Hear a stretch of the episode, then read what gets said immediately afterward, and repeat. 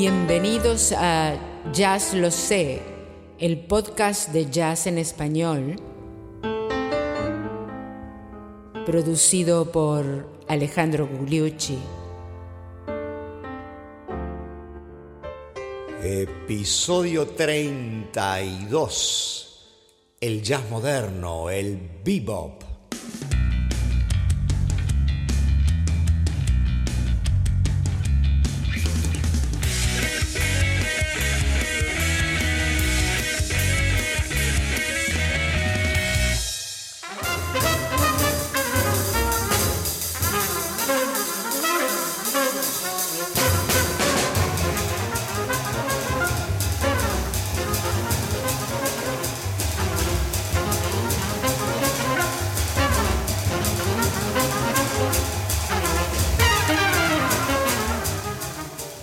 ¿Qué tal amigos? Con este ejemplo de Bebop, un clásico de Charlie Parker y Dizzy Gillespie, abrimos justamente el episodio 32 de Jazz Lo Sé, donde empezamos a abarcar el, lo que se dio en llamar el jazz moderno, también conocido como Bebop.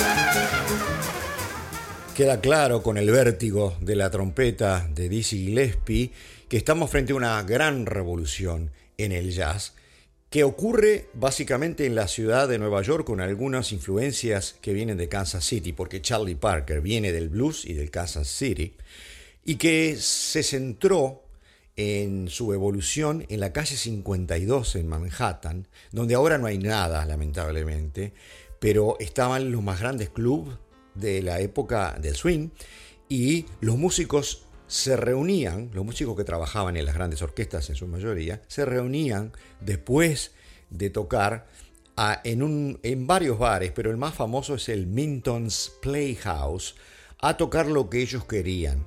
No lo hacían a propósito para crear un nuevo estilo, sino que eso fue una fusión de los talentos y de las búsquedas de muchos de esos artistas.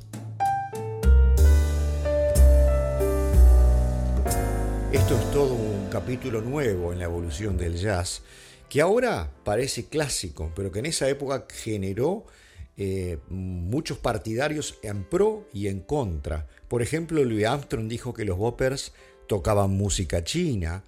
Eddie Condon, el gran guitarrista, eh, líder de bandas en Chicago, dijo que los boppers disminuían sus quintas, nosotros nos las tomamos. la quinta disminuida, o sea, el intervalo entre una nota y otra de quinta disminuida, del cual también vamos a hablar, era una cosa eh, muy famosa que usaban mucho los boppers, también lo usaba Ellington, por supuesto. En este primer episodio vamos a dar un pantallazo general sobre los sonidos del Bob para luego de a poco ir investigando todas las innovaciones. ¿Qué les parece?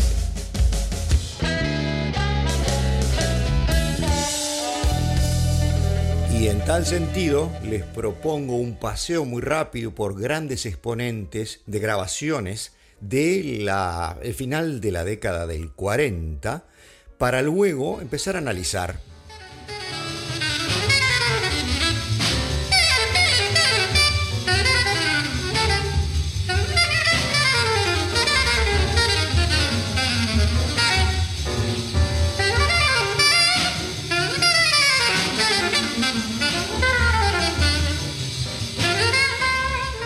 Parte del maravilloso solo de Charlie Parker en saxo alto en el tema Coco.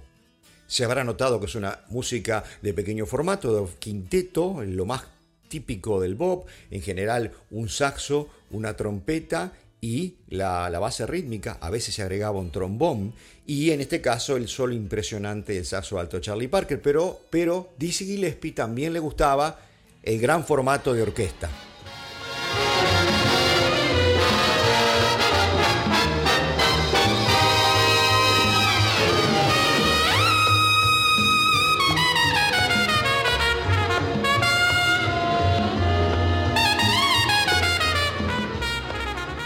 El clásico Manteca de Dizzy Gillespie para mostrar bebop, pero de gran banda y además afrocubano.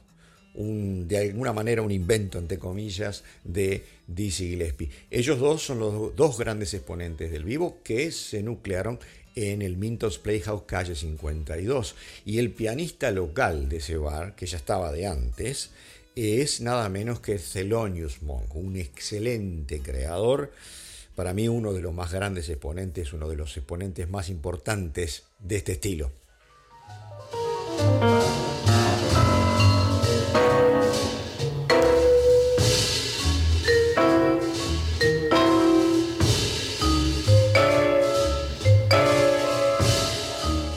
Qué impresionante el estilo de Thelonious Monk, completamente original, completamente sui generis eh, para mí uno de los pianistas más destacados y un compositor también, en el tema Epistrophe. Y vamos a escuchar más a Charlie Parker, Ornithology, por, por ejemplo, un fragmento. A Charlie Parker le decían Bird, vamos a, a contar las historias de por qué. Escuchemos Ornithology un pedacito.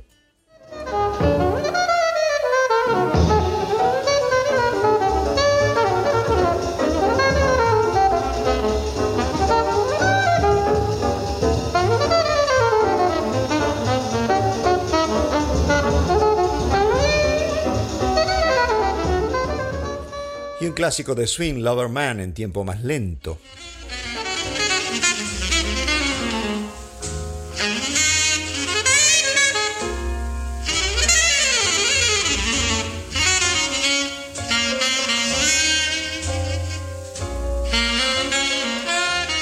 En batería se destacaba Kenny Clark en el Minton's Playhouse en Nueva York y el otro gran batero de, eh, del Bob es, por ejemplo, Max Roach, y uno de los grandes pianistas es Bud Powell, un gran creador también. Y uno de los grandes bajistas es Charlie Mingus. Vamos a escucharlos a los tres juntos en El Perdido de Juan Tisol.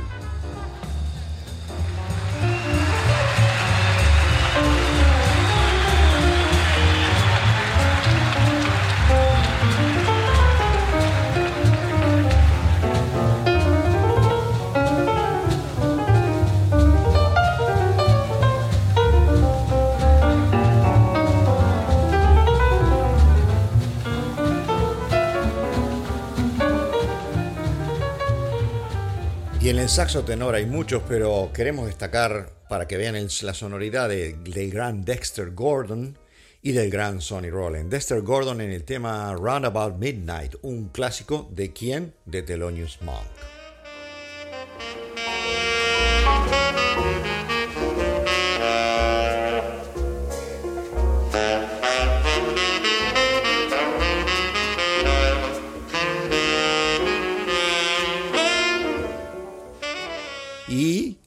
Para finalizar esta introducción rapidísima de los sonidos del vivo, para que tengan una idea de, qué vamos a hablar, vamos a escuchar la sonoridad del gran tenor Sonny Rollins, que en 2020 es el único que está vivo de los eh, maestros que escuchamos hasta ahora.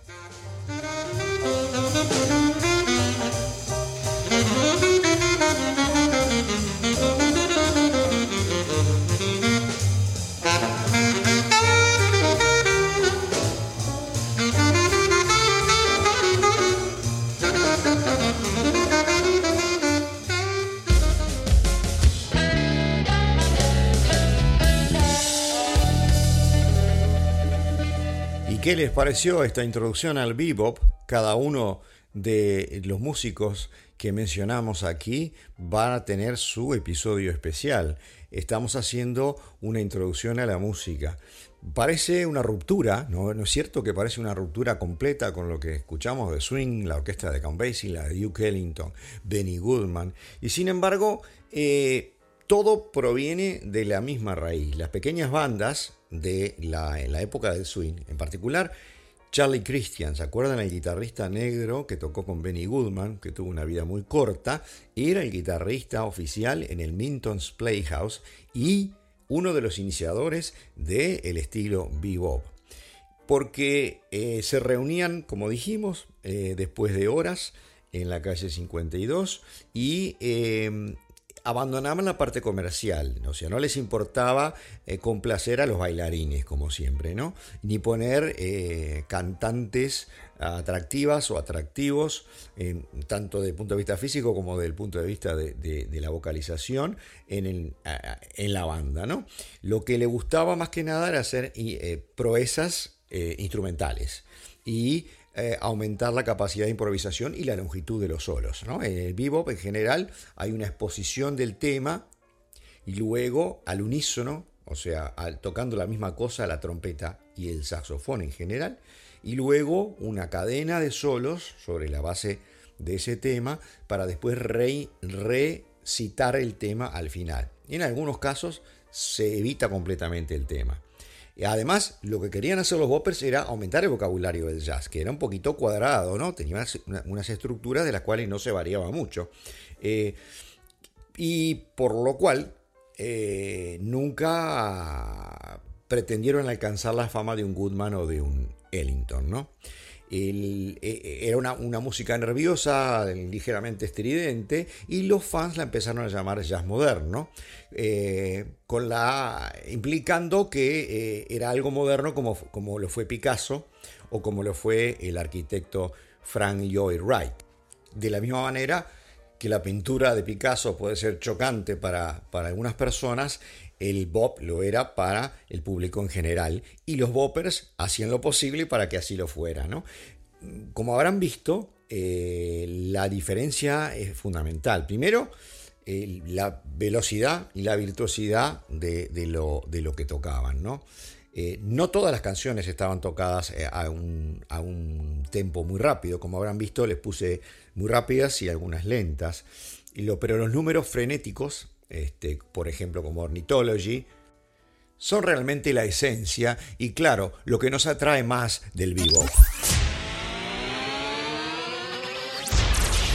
Llegó la hora de los chismes y anécdotas de jazz. Es claro que los boppers, y con mucha razón, tomaban su música muy seriamente. Como todo el jazz, es una expresión de liberación y en particular eh, ya la gente estaba cansada de que en algunas orquestas blancas robaran muchas de las ideas eh, de los boppers. Y, muchas veces ellos decían que trataban de hacer las cosas tan complicadas para que nadie pudiera venir a escribir lo que estaban haciendo eh, y luego copiarlo y tener más éxito comercial. Y además era una música para músicos de alguna manera al principio, entendida como tal. Eh, no estaba diseñada para complacer al gran público. Y por lo cual se lo tomaba muy seriamente, pero en algunos de los casos de una manera solemne. ¿Qué quiero decir con esto? Que se puede ser serio, pero a su vez eh, tener alegría de vivir. Por ejemplo, el ejemplo clásico es Louis Armstrong, hacía las dos cosas. Y en el bop, el ejemplo clásico es Dizzy Gillespie. Lo llamaban Dizzy Gillespie por los chistes. Dizzy quiere decir travieso, eh, atrevido, inquieto, ¿verdad? Y Dizzy era, era, capaz de hacer todo bien. O sea, componer, eh, hacer los solos de trompeta más increíbles armónicamente y por destreza. Y por otra parte, entretener a la gente y se pasaba haciendo bromas. Además de ser buen cantante y bailarín, hacía todo. Eh, Charlie Parker no le gustaba mucho porque él era un tipo eh, muy complicado por otra parte, que eh, lo tomaba todo muy en serio, era, era gracioso y tenía sus chistes en forma personal, pero no en público. Y bueno, vamos a contar una de las tantas anécdotas de Dizzy Gillespie. Por ejemplo, no era raro que Dizzy Gillespie empezara el programa de la noche con el siguiente anuncio disculpándose. Señoras y señores, lamento muchísimo que estamos llegando un poquito tarde, pero saben una cosa, eh, venimos de un espectáculo muy, pero muy importante. El Ku Klux Klan estaba dando un espectáculo a beneficio de la Asociación Católica Juvenil y la Benaverez. El espectáculo fue en eh, la Asociación Cristiana de Jóvenes de Harlem se darán cuenta que estamos muy, pero muy contentos de poder haber llegado aquí esta noche. Y fuera del escenario también era el maestro de las bromas pesadas y en general buscaba la complicidad de algunos miembros de su banda. ¿no? En el año 63 se cuenta que vino aquí al aeropuerto de San Francisco vestido eh, con ropas de nigeriano este, pretendiendo ser el príncipe Iwo. Y venía con los miembros de su banda, tres de ellos, vestidos en trajes negros eh, con aspecto de diplomáticos nigerianos. Se metieron en un taxi y le dieron al taximetrista un papel con la dirección del hotel a donde querían ir. A partir de lo cual los cuatro pasajeros empezaron una violenta discusión eh, verbal eh, en pseudo africano. Todo el tiempo, desde el aeropuerto hasta el hotel, ¿no? que puede ser aproximadamente una hora, eh, según el tráfico aquí. Y por otra parte, el, individuo, el pobre, el pobre taximetrista, bastante, se estaba poniendo bastante nervioso y estos seguían gritando en, en, africano, pseudoafricano, llegan al hotel y el tipo les dice lo, que lo que deben y ellos empiezan a mirarse entre ellos y a seguir hablando en pseudoafricano nerviosos. El taximetrista se pone más nervioso todavía y no tiene otra que contar con los dedos, mostrándole la mano, 1, 2, 3, 4, 5, 6, 7, 8, los 8 dólares que, le debían. Y ahí dice Gillespie le dijo, hey man, che, me hubieras empezado por ahí, te debemos eso, toma, 10 dólares y guárdate el cambio.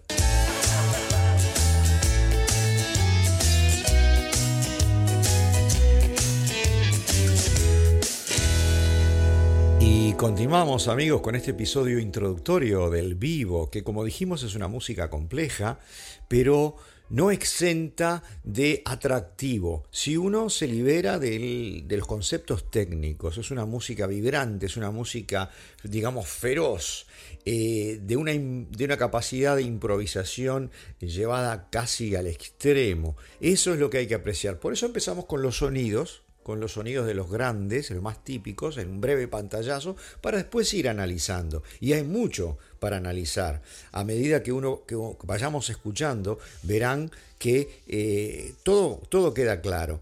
Los principales exponentes del bebop, Charlie Parker, Dizzy Gillespie, Bud Powell y Thelonious Monk, como dijimos anteriormente, y sus colegas, tenían nuevas ideas sobre tanto sobre la melodía como el fraseo, como la armonía y como el ritmo. Todas esas cosas variaron. Y como siempre sucede, eh, muchas veces eh, esa, esa variación, toda esa novedad, hicieron que despertaran críticas a veces acérrimas de la gente que estaba sujeta a las convenciones de las bandas de baile de la era del swing. Y si uno juzgara por esas críticas, pensaría que los boppers abandonaron todas las estructuras, todas las convenciones del jazz de swing de posguerra. Sin embargo, no es el caso. ¿no? Por ejemplo, los instrumentos son esencialmente los mismos.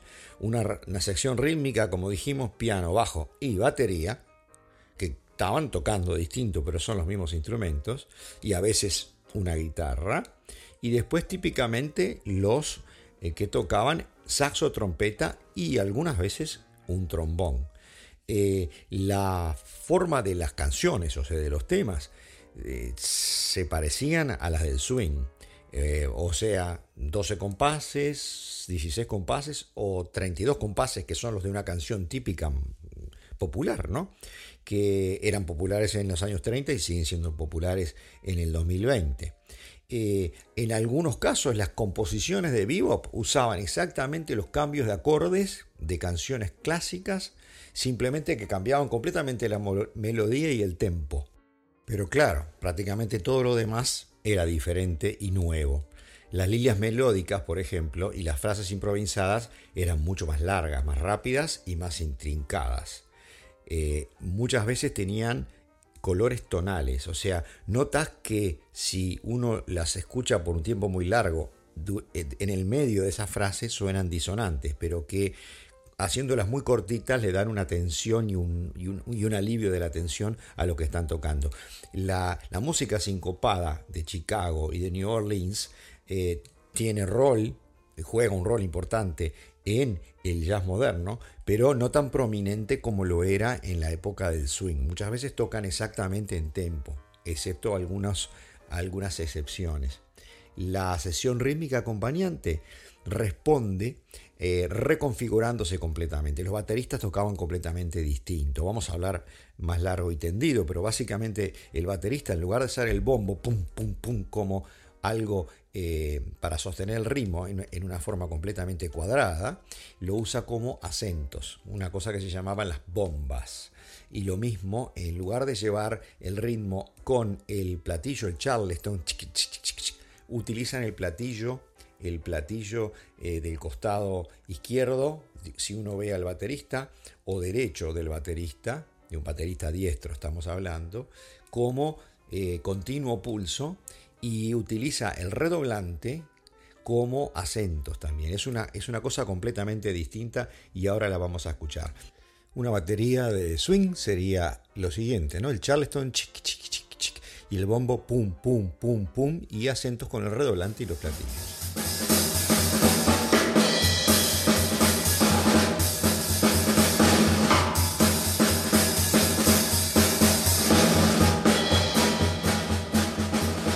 Una batería de Bob, donde el platillo de la derecha es el que lleva el tiempo de forma regular y los demás son acentos, suena más o menos así, que es lo que conocemos todos como la batería de jazz moderno.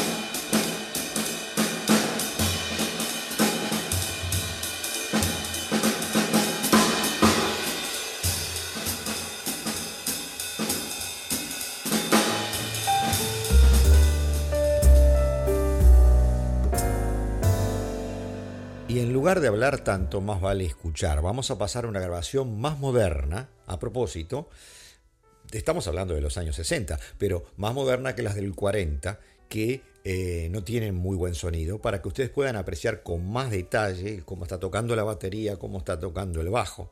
Elegimos nada menos que a Dizzy Gillespie en un disco que se llama Para músicos solamente y que eh, tiene a Sonny Stitt en saxo alto, que imitaba mucho a Charlie Parker, Dizzy Gillespie, nada menos que Stan Getz, un gran saxo ah, tenor.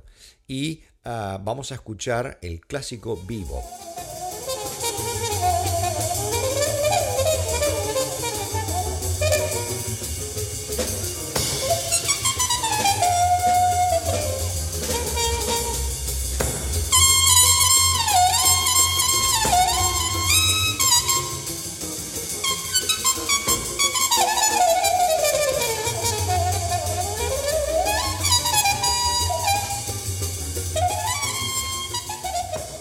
Aquí estamos viendo, aparte de la complejidad del solo, lo que le estaba diciendo sobre la batería y el uso del bombo y eh, el redoblante para hacer acentos, cosa que no se hacía en los otros estilos de jazz en su mayor parte. Vamos a escuchar de otro tema de este mismo disco que se llama We la otra característica que habíamos hablado de cómo se presentaban los temas de los quintetos de Bob, que era al unísono.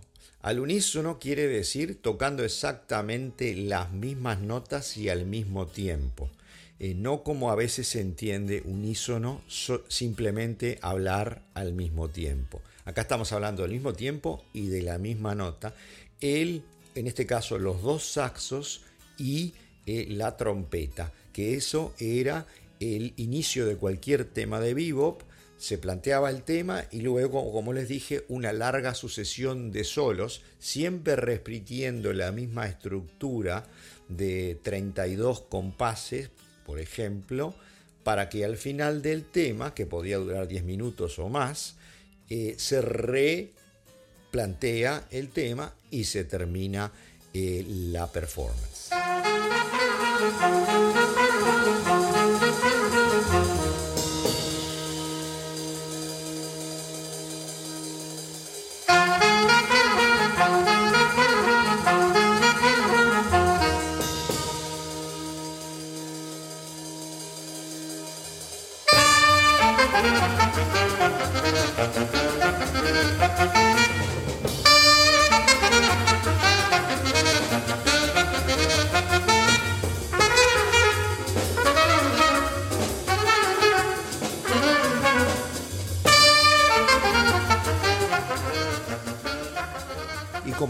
En un tema clásico de Bob, después del enunciado del tema viene la larga cadena de solos, el, saxo, el saxo alto, en este caso hay un saxo tenor, Dizzy Gillespie en este caso, y puede haber un solo del bajista, el baterista y pianista, dependiendo de lo que se quiera hacer, si es una grabación, si es, un, eh, si es algo en vivo, por supuesto que los temas se hacen mucho más largos. Vamos a escuchar el solo una parte del solo de saxo alto de Sonny Stitt.